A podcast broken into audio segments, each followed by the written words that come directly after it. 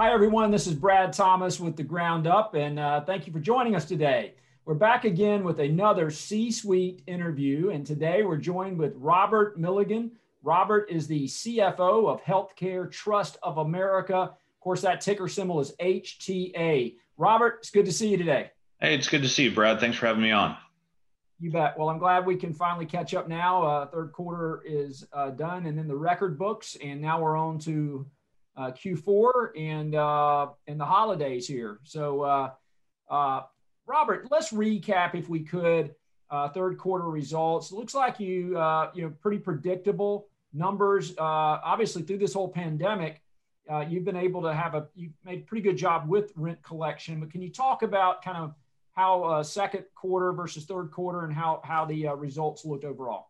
Yeah, uh, sure, sure thing, Brad. You know, I think medical office buildings um, are, are really known for their stability and their ability to generate rent and strong cash collections in, in pretty much any market. Um, you know, historically, that's been in any economic market. I think this has been a little bit different. Uh, everybody dealing with COVID uh, and some of the impacts it's had across the healthcare sector. But I think medical offices has once again really proven out for its ability to to be steady, dependable, generate cash, which allows us to you know continue to pay our dividends uh, to investors. So, you know, I think HTA certainly uh, was leading the pack uh, as far as that goes. Um, you know, I think in in year to date, COVID certainly caught some of our healthcare providers uh, by surprise. Um, I think you saw some healthcare systems that that were getting a little bit worried uh, with cuts in elective surgery, with patient flows coming down about 50% of what they were pre-COVID. But you know, I've got to say, with with the economic stimulus that was passed, you know, that really gave our healthcare providers the two or three months worth of kind of financial support it took uh, for them to get back uh, up on their up on their feet, uh, continuing to see patients. And you know, I think uh, as of a week or two ago, they were back to kind of pre-COVID levels, if not you know above pre-COVID levels in certain in, in certain cases. Um, and for us, that that meant that we've continued to have very strong uh, cash collections. We've continued to have very uh, steady, consistent earnings performance. In fact, we actually had uh, our highest earnings ever uh, in the third quarter. So you know, despite COVID, HTA had record earnings in the third quarter, and that gave us the confidence to go ahead and raise our dividend uh, for the seventh consecutive year in a row. While many of our peers were were cutting their dividends um, or remaining flat, you know, we we had the confidence to continue to to, to raise. Yeah, you know, you're right about that. We've seen uh, uh a number of these uh, peers uh, suspend or cut and and and not grow. So we we certainly recognize that.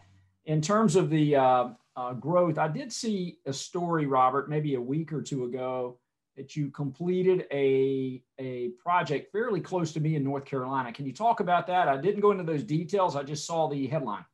Yeah, so uh, you know this was really our, our first development project that we've taken from start to finish. Um, you know, historically we've just been buyers of, of occupied assets um, that we've been able to to buy, add to our portfolio, and, and then go ahead and, and run and manage them to drive uh, additional efficiency. But this is really the first time that we've uh, had uh, an ability to take a project from start to finish. Uh, it was 125,000 square feet, uh, really class A MOB.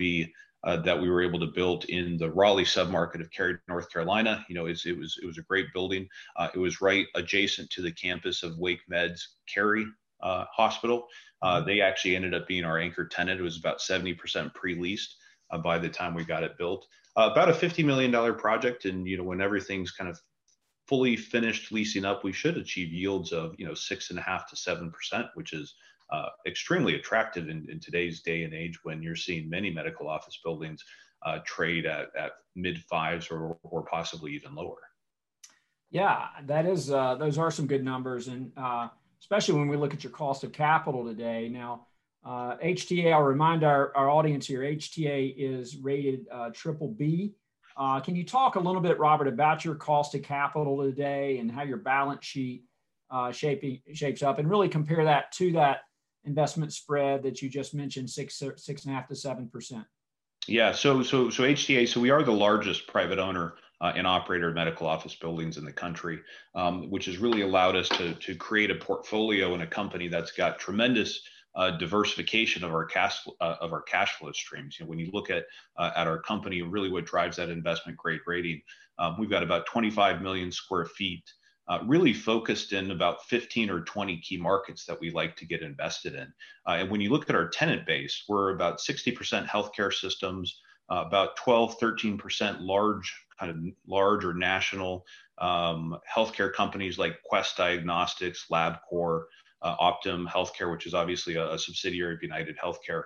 Uh, and then we've got about 25, 26% uh, of our, the local physicians uh, as our tenants. So it's an extremely broad uh, but strong tenant base.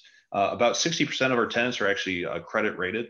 Um, most of those are going to be the healthcare systems that, that we end up partnering with. So we have very strong, steady cash flow generating tenants that, that really drives a lot of our stability. Um, so we are investment grade. Um, and you know we've we've taken advantage of that as we've seen interest rates come down. Uh, in September this year, we actually issued 10-year uh, debt, uh, public debt, at a two percent coupon. So, you know, I think our, our previous record low had been right around the 3% range. So, uh, our ability to, to raise new debt uh, in the, this COVID environment, not just refinance, you know, our short term borrowings, we also took out, you know, our, our notes that we have 2023, uh, and we're actually able to park some additional cash on the balance sheet uh, that's now prepared us to to have a lot of uh, capital that we can make investments with as we go into 2021. So, you know, if you look at our borrowing costs, you know, we're still kind of in the the, the twos to low two percent range right now. Um, we had raised uh, a lot of equity in the fourth quarter of, of, of last year uh, in anticipation of you know potential volatility. We thought it was going to be all around the the elections and, and things like that. Uh, obviously, we we uh, a few more things happen this year, but you know I think it really prepared us well. So I think when we look at our balance sheet right now, uh, we've got about 500 million dollars of long-term raised capital uh, at that for us is was raised at a blended weighted average cost of capital in, in kind of the mid four range. So our ability to buy assets or, or develop assets at you know mid fives to mid sixes uh, is extremely accretive uh, and should drop to the bottom line as we head into 2021. Great. Now, uh, just again, I'll remind the audience, uh, HTA is, is headquartered in Scottsdale, Arizona. But can you talk a little bit about that footprint? I know you've got properties really, you know, from coast from coast to coast. But what are some of the core markets that you like right now? Yeah, you know, we've we've historically really looked to focus in markets that we think are going to be uh, key drivers of, of population growth, uh, have very strong demographics. Uh, many of them are actually driven by you know strong academic university settings. Um, you know, we've we've really have focused in more of the lower cost states though, so we've got a lot of uh, significant presence kind of in the southeast, uh, in Texas and Florida, uh, as well as uh, some in the northeast, where again you, you, just really have those strong academic university uh, settings up there. So if you look at our top markets, uh, our top mar- markets are Dallas, Houston, Boston, Tampa, Raleigh, Durham, as you mentioned. when you get into the West Coast, you know we we continue to like Denver. Uh, we've got a strong presence, obviously, in our backyard of, of, Phoenix, Arizona. So, you know, we really try to be in these strong uh, economic centers where, you know, even post COVID, we continue to expect to see uh, a number of, of, people moving there uh, and continue to see uh, income growth, you know, over the, the, the, medium to long term. Great. I'm gonna I'm gonna uh, Robert end on this last last question or topic, of course, and you you you mentioned it earlier. Is that dividend? Uh, HTA has really raised its dividend. The most recent one was an announcement, I believe I see here on September the 22nd. So just over a month or almost two months ago now, uh, company raised or declared, I'm sorry, the 32 cents per share quarterly dividend, which is a 1.6%. So not huge, but certainly uh, better than one. And you know the old saying, the safest dividend is the one that's just been raised. Um, you know, in terms of that number, that 32 cents a share and your payout ratio, how do you how you know what's your comfort level with that? And is that kind of kind of talk about the policy? I know you're not we're not going to guide on future dividend increases, but what, what's your comfort range in terms of your I guess your FAD uh, payout ratio? Yeah, you know, in, Brad, you're you're right. I mean, this is the seventh year in a row that we we have raised our dividend.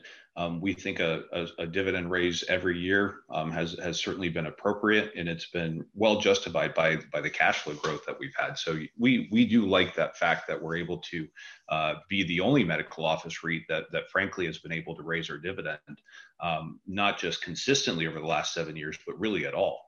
You know, we think it's an asset class that that people go to given its stability. Uh, so, so being really the true leader from a dividend uh, increase perspective, we think has really allowed us to set set our, ourselves apart. Um, when we look at it in, in, its in its ability to be covered, you know, we look at a, a dividend payout ratio of, of 80 to 90 percent. Uh, calculated on, on normalized FAD. So once we incorporate our, our, our, maintenance capital that we put into our buildings, um, we we think we're right in that that sweet spot right now. So you know, to the extent we're able to drive additional earnings growth next year, you know, I think we we, we certainly have a track record of, of, of having our dividend follow suit. Great. Well, uh, I've got one one gripe here with that dividend, Robert, and you know exactly what I'm going to say.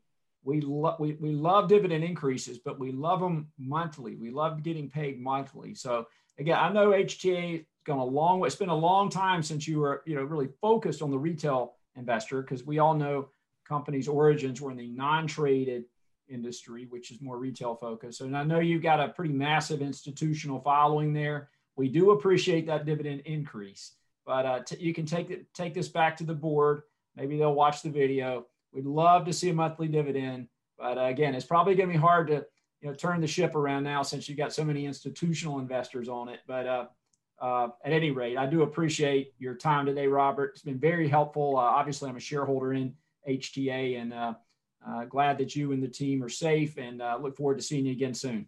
Likewise. Always appreciate it, Brad. Hi, everyone. Brad Thomas. I'm back again. Just a one, uh, really one minute valuation wrap up here on HTA. HTA. You can see the shares are trading at about 27.25. That's not in real time, but very close to that. And uh, you can see the historical earnings history. Again, uh, Robert Milligan just discussed with us the rising dividend, dividend, dividends, which you can see in the light green area shaded here. Uh, so that's the rising dividends. You can see the uh, uh, AFFO, the earnings per share. Well, we'll go to, we're in AFFO. Let's go to FFO. We can see the earnings uh, increases, the dividend increases. So this is exactly a prototypical um, you know, really textbook example of a very predictable and reliable uh, business model. We can see analyst estimates. Uh, looks like this year, if we finish up on the analyst uh, average, we've got $1.69 in FFO, uh, which is actually 3% uh, above 2019. So the company, one of the few REITs that is actually increasing earnings during a pandemic and obviously increasing dividends during a pandemic. Uh, the guidance for 21 is not as strong, 1%. And we'll look at that in just a second. And then we've got 5%, which is really what I like to call more historical growth going forward, uh, you know, more predictable growth going forward. We'd like to see four to 5% growth per year with this company. Now let's go over to the, uh, and also want to touch on 4.6% dividend yield. So that's very attractive given the triple B balance sheet. Uh, so very strong fortress balance sheet. Let's go over to the forecasting tool here. We can see again, the black line is the price line again, this is kind of, we're going to forecast but using industry uh, or analysts uh, uh, numbers here. We've got actually 14 analysts in here uh, giving us the 21 number, which is $1.71 a share. We've got eight analysts out to 22, and actually two analysts are giving opinions out to 23. Don't know who they are, but uh, let's basically, given where we are today on this multiple, it's about a 16.2 times. Going back historically again, the company is traded at about an 18 multiple going all the way back uh, and probably even closer to a 19, yeah, about a 17, 18 multiple. Right now it's about a 16 multiple, it's about two, uh, 200 basis points uh, below normal here in terms of that. So to me, that's, that discount is still there. So the way I'm going to play this one is I think we're talking about a 15% total return opportunity. That's an annual total return. Shares are trading roughly 27, 25, 4% yield you can see the price appreciation, which gets us into that 15% number. So call it 5% dividend, 10% growth, takes us to the 15% annualized total return. Again, triple B credit back in this thing. I just really think it's an attractive buy opportunity today. HTA. Thanks so much, and everybody have a great weekend.